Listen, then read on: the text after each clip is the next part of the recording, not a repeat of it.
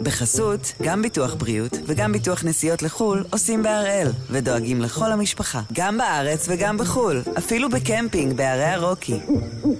כן, גם שם, כפוף לתנאי הפוליסה וסייגיה ולהנחיות החיתום של החברה. היום יום ראשון, 22 בינואר, ואנחנו אחד ביום, מבית N12.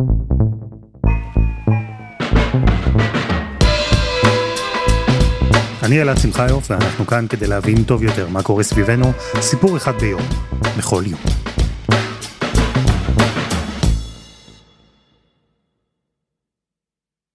לבתי הדין הרבניים בישראל יש נקודת פתיחה שהיא לא משהו, כי רוב הישראלים היהודים מגיעים אליהם ברגע מאוד שלילי בחיים, מאוד קשה, בגירושים. אז נקודת הפתיחה בעייתית, אבל זה לא נגמר כאן.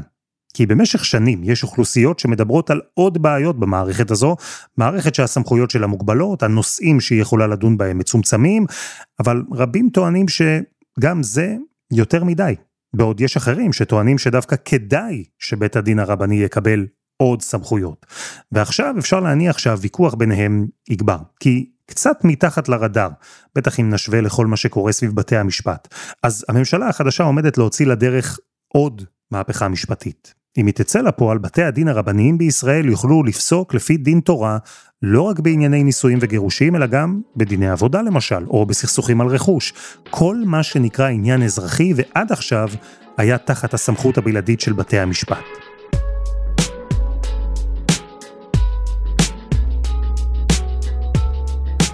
אז הפעם אנחנו מתמקדים בעוד סעיף בהסכמים הקואליציוניים, כי דיברנו כאן על כמה כאלה כבר, סעיף 109 בהסכם עם ש"ס, הסעיף שיהפוך את בתי הדין הרבניים למיני מערכת משפט מקבילה.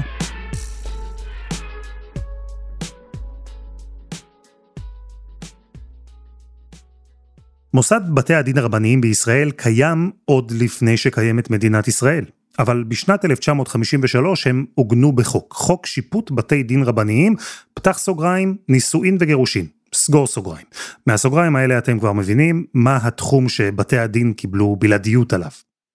הסמכות של בתי הדין הרבניים היום מוגבלת לענייני נישואין וגירושין, בכל מה שקשור לענייני נישואין וגירושין פרופר, שזה בעיקר בעצם שאלה של גירושין, עילות גירושין, סידור הגירושין וכו', יש להם סמכות ייחודית, ובאמת חשוב שאנחנו נזכיר לכולנו מיד בהתחלת הדיון הזה, שאין נישואים וגירושים אזרחיים בישראל. יש רק נישואים וגירושים דתיים בישראל. המסגרת הזו שמתארת כאן פרופסור רות הלפרין-קדרי, מומחית לדיני משפחה, מייסדת מרכז רקמן לקידום מעמד האישה בפקולטה למשפטים באוניברסיטת בר אילן, זו המסגרת המרכזית של בתי הדין הרבניים כבר עשרות שנים. נישואים וגירושים וזהו. רק הם יכולים לדון בנושאים האלה, ואלו הנושאים היחידים שהם יכולים לדון בהם. בערך. עכשיו, אין להם סמכות מעבר למסגרת הזאת. במסגרת הזאת של נישואים וגירושין, יש להם סמכות לדון גם בעניינים שהם נלווים לגירושין, ושצריך לפתור אותם כשבני זוג באים להתגרש. למשל, כל מה שקשור בנושאים של ילדים, משמורת, מזונות ילדים, וכל מה שקשור בנושאים של רכוש בני זוג, חלוקת רכוש כשבני זוג מתגרשים. אבל בנושאים האלה יש להם סמכות רק אם התביעות האלה שנוגעות לילדים, לרכוש, רק אם הם ממש הוצמדו, או בשפה המשפטית שלנו הם נקרחו לתביעת הגירושין. אז נסביר, החוק שמסדיר את בתי הדין הרבניים, הוא אומר ממש בהתחלה שלו, שאם יחד עם עניין הגירושין הועלו עוד נושאים, בחוק הם מכנים את זה נקרחו, אז בית הדין הרבני יכול לדון גם בהם. אני אתן דוגמה, לבית הדין הרבני אין סמכות לדון נניח בדיני רכוש, אבל אם אישה פונה לבית הדין הרבני ומבקשת לדון בבקשת גירושין, וביחד עם הבקשה הזו מצמידה, עוד בקשה, לדון בבעלות על הדירה המשותפת שלה ושל בעלה. אז בית הדין כן יכול לדון בנושא הזה. עכשיו, מה כל זה בעצם אומר? זה אומר שיש נושאים שיכולים להתנהל בשתי מערכות משפט מקבילות. בית משפט אזרחי הוא זה שבדרך כלל ידון בסכסוכים בנושא רכוש, בבעלות על דירה. אבל אם זה קורה במסגרת הליך גירושין או מוצמד ביחד לדיון על גירושין, אז גם בית הדין הרבני יכול לדון בזה. אותו נושא, שתי מערכות שיכולות לשפוט לגביו. איך קובעים מי מהן תדון? הראשונה שמקבלת את הבקשה. פה נכנס מושג שאני מניחה שחלק מהמאזינות ומאזינים מכירים, מרוץ הסמכויות, כן? אם הצד השני יקדים והגיש תביעה בנושאים האלה, נניח של ילדים או של חלוקת רכוש, הגישו תביעות בנושאים האלה לבתי המשפט, לבית המשפט לענייני משפחה, אז לבית הדין הרבני כבר לא תהיה סמכות, לא תהיה סמכות בזה. אי אפשר לבוא ולהגיד, רגע, אנחנו אחרי שכבר נניח התגרשנו, או כשיש תביעה שהיא כבר בסמכות בית המשפט לענייני משפחה, אי אפשר לבוא ולהגיד, אנחנו עכשיו בהסכמה משותפת, מסכימים להעביר את הסמכות לבית הדין הרבני, לעשות את חלוקת הרכוש בינינו. או אנחנו רוצים שבית הדין הרבני הוא זה שיכריע בכל ענייני הרכוש שבינינו. היום זה בלתי אפשרי.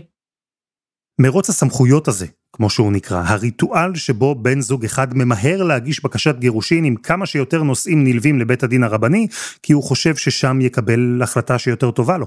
במקביל, בת הזוג שלו רצה לעבר בית המשפט, כי היא חושבת ששם היא תקבל החלטה שיותר טובה עבורה. אז המרוץ הזה הוא, איך נאמר בעדינות, חריג. ואני לא סתם השתמשתי כאן בדוגמה שגבר רוצה את בית הדין הרבני, ואישה רוצה להימנע ממנו, כי המבקרים של בית הדין הרבני, ופרופסור הלפרין קדרי ביניהם, אומרים שבנושאים האלה יש שם אפליה מובנית נגד נשים, וזה למרות שבית הדין בכלל מחויב בחוקי המדינה. אנחנו צריכים להבין שבתשתית מדובר במערכת שפועלת לפי עולם ערכים, עקרונות, שיטת משפט, כללים משפטיים, שונים לחלוטין מהמערכת האזרחית, ובמידה רבה הם גם כותבים ומנוגדים למערכת האזרחית. כל תפיסת העולם של המשפט העברי, בוודאי כשזה נוגע לנושא של זוגיות, של נישואין, של יחסים בין בעל לאישה, היא תפיסת עולם שמבוססת על הבדלי תפקידים מאוד מאוד ברורים בין המינים, על חובות וזכויות שונים לחלוטין בין הבעל לבין האישה, ולמרות שבאופן עקרוני, כמו שאמרת, הם אמורים לפסוק בשאלות רכושיות, נניח לצורך העניין, לפי הדין האזרחי, המציאות מראה שזה לא כך. כלומר, יש שוני, אפשר לראות הבדלים בין פסיקות של בית הדין הרבני לבין בתי המשפט, באותן סוגיות, אותם נושאים, באופן שפה האישה מקבלת יותר ופה היא מקבלת פחות, זה משהו סיסטמטי כלומר?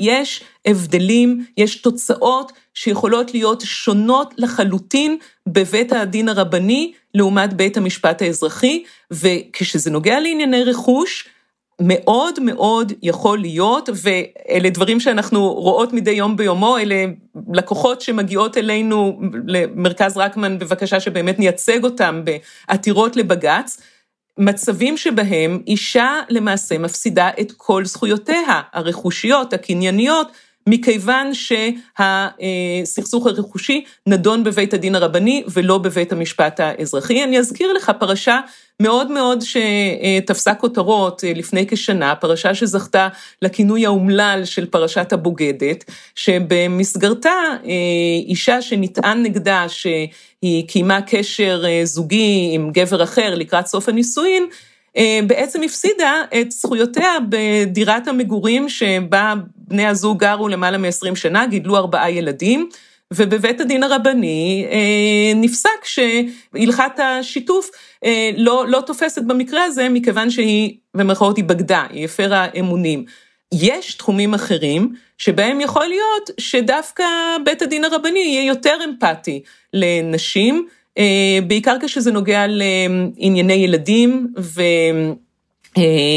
ולמזונות ילדים, לפעמים דווקא בבית הדין הרבני, זה מאוד תלוי בהרכבים, אבל לפעמים יכול להיות ששם עשויה לקבל עבור הילדים סכום מזונות יותר גבוה מאשר בבית המשפט האזרחי, אבל אלה הם כבר הבדלים פחות מובהקים ובאמת יותר פרטניים. כשזה נוגע לענייני רכוש, אני יכולה לומר באופן חד משמעית, שאישה תהיה הרבה יותר בטוחה בבית המשפט לענייני משפחה מאשר בבית הדין הרבני. תראו, זה לא מפתיע שבתי דין רבניים ששמים דגש על המשפט העברי יפסקו בחלק מהמקרים אחרת מבתי המשפט האזרחיים. הרי אם הכל היה אותו הדבר, לא היה צריך שתי מערכות מקבילות, זה ברור. וזה גם מובן שבנושא כמו גירושין, נושא שבדין העברי יש בו יתרון לגבר שמעניק את הגט, לעומת האישה שמקבלת אותו. זה ברור שיחסי הכוחות האלה יבואו לידי ביטוי גם בפסיקה. אלא שזה קורה גם בנושאים אחרים שבהם דנים בתי הדין הרבניים. ואם עקבתם עד עכשיו, אתם בטח שואלים, אבל שמחה יופי, אמרת שבתי הדין הרבניים לא יכולים לעסוק בנושאים אחרים, רק בנישואים וגירושים. יפה, שאלה מצוינת. הם עסקו, כי במשך עשרות שנים, בנוסף לתפקיד הציבורי שלהם, לבתי הדין היה, אם תרצו, סוג של עיסוק צדדי. הם שימשו כבורר פרטי, שם דיברו על הכל. גם על דיני עבודה למשל, והרב פרופסור רון קליינמן, מומחה למשפט עברי ודיני נזיקין בקריה האקדמית אונו, ויושב ראש הוועדה הישראלית של האיגוד הבין-לאומי למשפט עברי, הוא ערך מחקר. הוא מצא שגם בנושא הזה, בדיני עבודה, גם שם, בתי הדין הרבניים פסקו פסיקות בעייתיות. סקרתי את פסיקות בתי הדין הרבניים בנושא דיני עבודה, ובאופן יותר ממוקד, בדקתי עד כמה הם נותנים תוקף לסעיפים שבהם עובד, או בעיקר עובדת, מבטרים על זכויותיהם הסוציאליות. הכוונה היא עד כמה בתי הדין הרבניים אישרו חוזה שבו עובד ויתר על זכויות שמוקנות לו בחוק. נכון. זאת בעצם חתימה על חוזה העבודה, וכשמצטרפת העובדת היא חייבת לוותר על זכויות סוציאליות, או באופן גורף, או על זכויות מסוימות, כמו ותק, הבראה וכדומה, פיצויי פיטורין, כל הדברים האלה, לפי החקיקה הישראלית והפסיקה, ברור שהם לא תקפים. והדבר הזה רווח בעיקר ברשתות חינוך חרדיות, ואנחנו יודעים שלפי החוק הישראלי, כל הסעיפים האלה הם לא תקפים, כדיני העבודה הם מחייבים. אבל בדקתי מה עשו בבתי הדין הרבניים, ומצאתי, ואני חייב לומר לצערי הרב, שרוב הדיינים, אני מדגיש רוב ולא כולם, נתנו תוקף לסעיפים כאלה, והנימוק שלהם המרכזי היה, שמבחינה הלכתית יש תוקף להסכמה כזאת. למרות שאנחנו מבינים שהסכמה כזאת היא לא באמת הסכמה, והיא ממקום של חולשה, ולעובדות לא הייתה הרבה יכולת להתנגד, ואת זה ביקרתי. זה עולם מרתק, ולא פעם זה עולם שאנחנו פחות מכירים. יש תעשייה שלמה כזו, בוררים פרטיים. יש חוק הבוררות, שמנסה להסדיר אותה. דמיינו שני אנשים שנכנסו ביניהם לסכסוך. הם יכולים למנות בהסכמה בורר שידון בסכסוך ביניהם. הבורר הזה יכול לזמן עדים, הוא יכול לבקש ראיות, ובסוף נותן פסק בוררות שהצדדים, אם הם ירצו, יכולים להגיש לבית המשפט שיאשר אותו וייתן לו תוקף של פסק דין מחייב. אז בתי הדין הרבניים הציבוריים עשו את זה במשך המון זמן.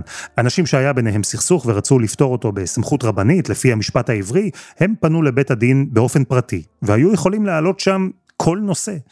וכאן, בדיונים האלה, המחקר של קליינמן עסק בסכסוכים בדיני העבודה, שבית הדין ברוב המקרים, כך הוא מצא, הכריע בהם בניגוד לחוקי המדינה.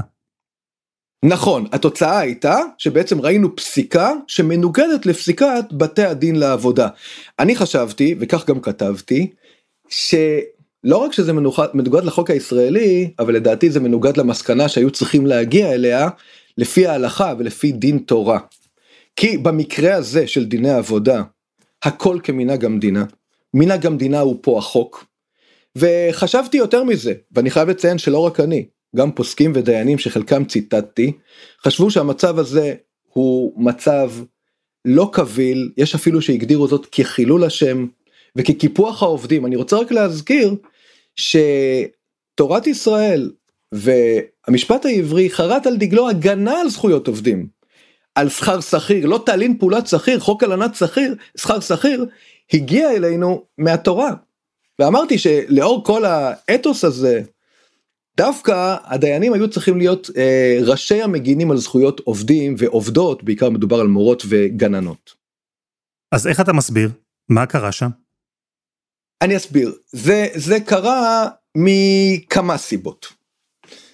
א', צריך להבין שהמשפט העברי הוא משפט עתיק שקיים מעל 2000 שנה, וצריך לומר שחוקי העבודה וזה שהם קוגנטיים, כלומר הם קופים ולא ניתן להתנות עליהם, הם מחייבים, זה דבר חדש יחסית בנוף המשפט העולמי.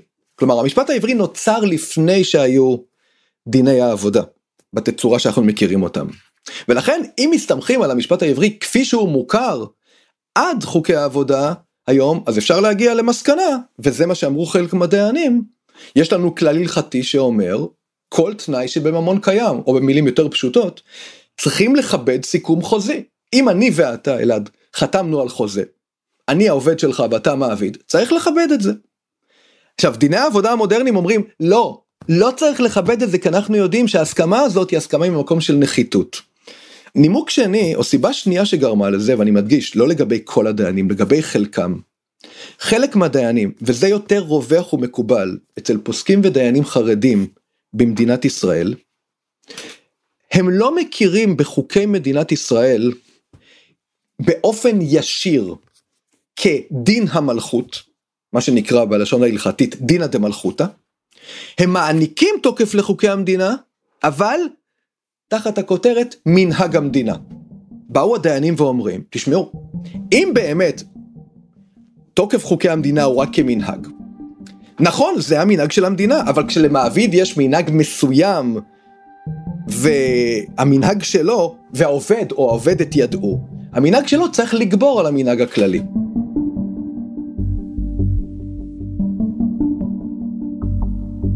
רוצים לשמוע משהו מעניין?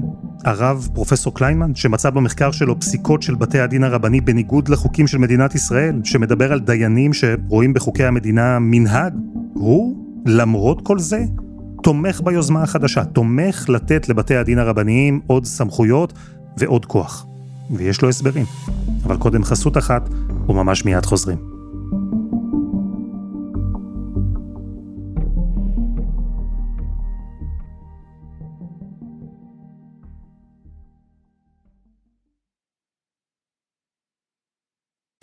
בחסות, גם ביטוח בריאות וגם ביטוח נסיעות לחול עושים בהראל ודואגים לכל המשפחה, גם בארץ וגם בחול, אפילו בקמפינג בערי הרוקי. כן, גם שם, כפוף לתנאי הפוליסה וסייגיה ולהנחיות החיתום של החברה.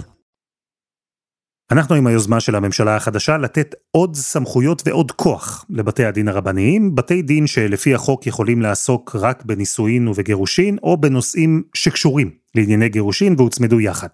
אמרנו שבמשך עשרות שנים בתי הדין הרבניים מילאו עוד תפקיד, תפקיד של בוררים פרטיים.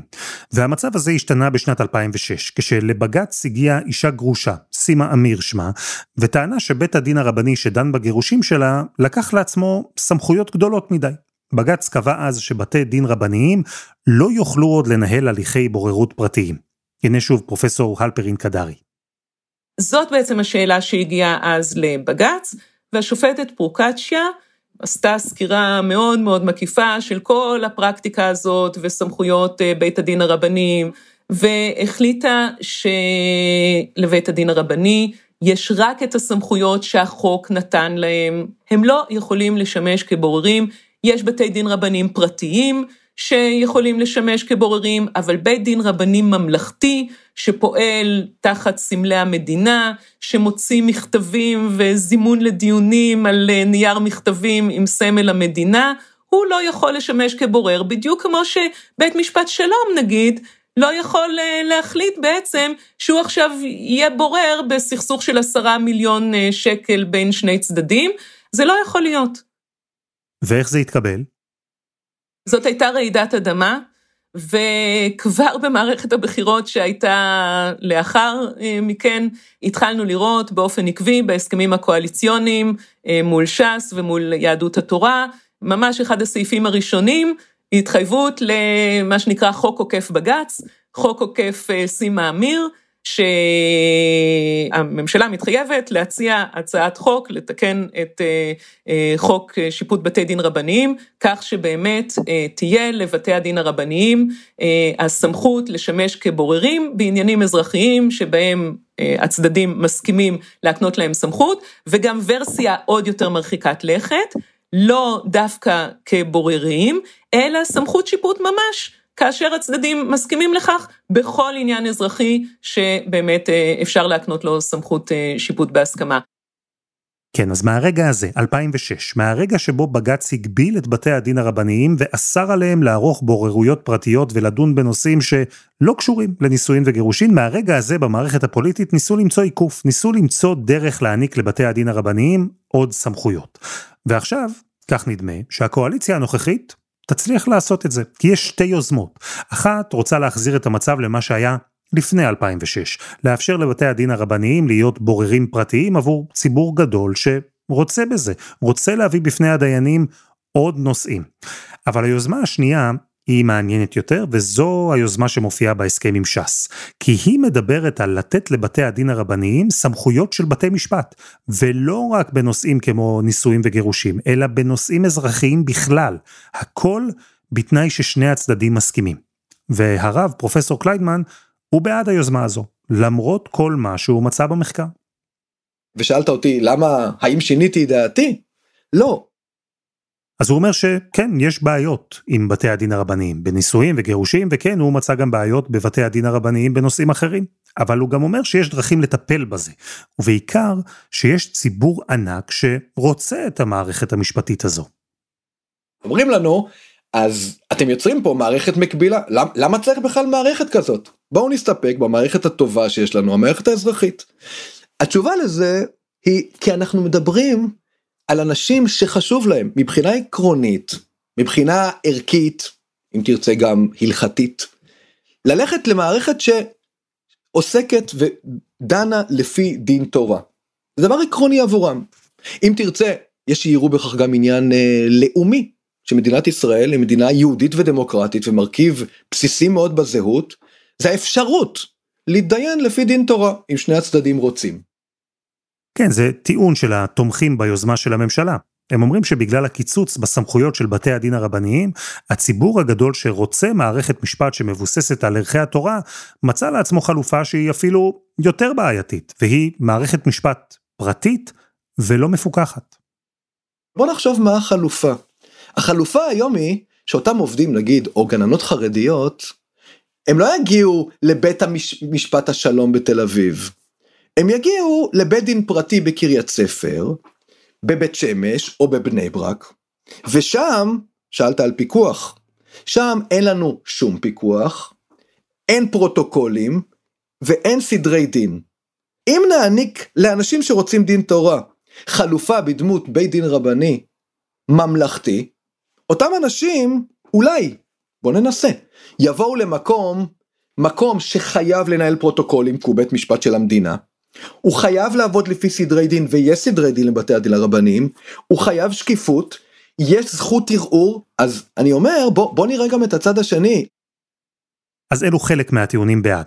יש ביקוש, האלטרנטיבה בעייתית יותר, ויש באופן טבעי גם טיעונים נגד, טיעונים של מי שמתנגדים לתת לבתי הדין הרבניים עוד כוח ועוד סמכויות.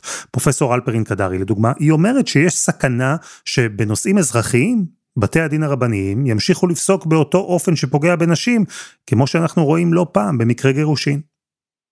כשזה נוגע לענייני רכוש, באופן עקבי, נשים מסתכנות עם הסכסוך הרכושי שלהן, נדון בבית הדין הרבני ולא בבית המשפט האזרחי. זו מערכת שמכהנים בה אך ורק גברים.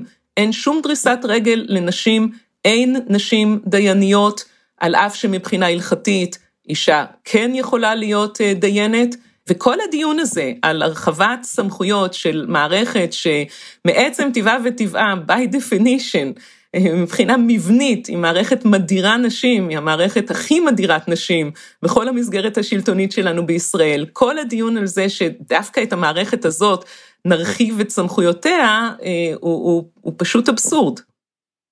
ולמתנגדים יש עוד חשש, כי היוזמה של הממשלה אומרת שכל נושא אזרחי יוכל לעלות לדיון בבתי הדין הרבניים בהסכמת שני הצדדים. אבל הרי במציאות ההסכמה הזו לא חייבת להיות אותנטית. ככה מתנגדים אומרים, אפשר הרי גם להסכים בכפייה. הטיעונים שמי שמבקשים להרחיב את סמכות שיפוט בתי הדין הרבניים משתמשים בהם, הם שפה של הסכמה ושל בחירה חופשית, אבל הרטוריקה הזאת היא באמת היא רטוריקה מאוד מאוד מתעתעת, בגלל שבין אם אנחנו מדברות על סיטואציה של בני זוג, בין אם אנחנו נפנה להקשרים אחרים של דיני עבודה, אנחנו כמעט תמיד נראה פה מערך של יחסי כוח מאוד מאוד לא שווים, מאוד בלתי שוויוניים, ובמצב כזה של פערי כוחות מאוד גדולים בין הצדדים, אנחנו אף פעם לא יכולים לדבר על הסכמה אמיתית ועל הסכמה חופשית.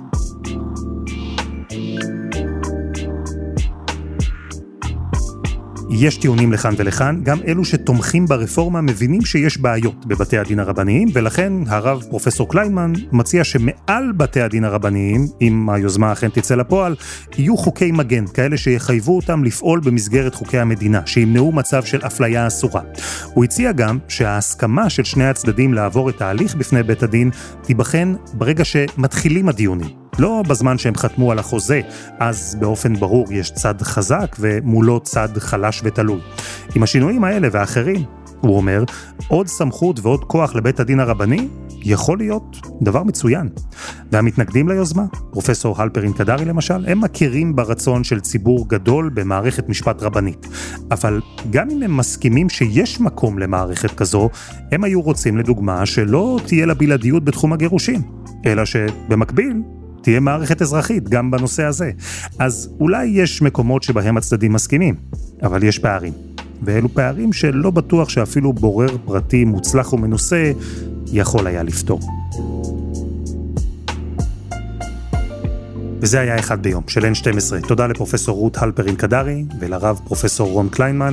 אנחנו מחכים לכם בפייסבוק, חפשו אחד ביום, הפודקאסט היומי. העורך שלנו הוא רום עתיק, תחקיר והפקה דני נודלמן, רוני ארני ועדי חצרוני, על הסאונד יאיר בשן שגם יצר את מוזיקת הפתיחה שלנו, ואני אלעד שמחיוב.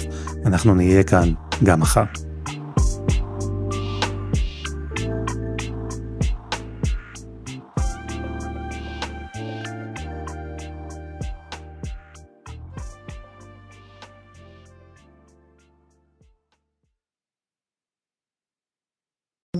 בחסות, גם ביטוח בריאות וגם ביטוח נסיעות לחול עושים בהראל ודואגים לכל המשפחה, גם בארץ וגם בחול, אפילו בקמפינג בערי הרוקי.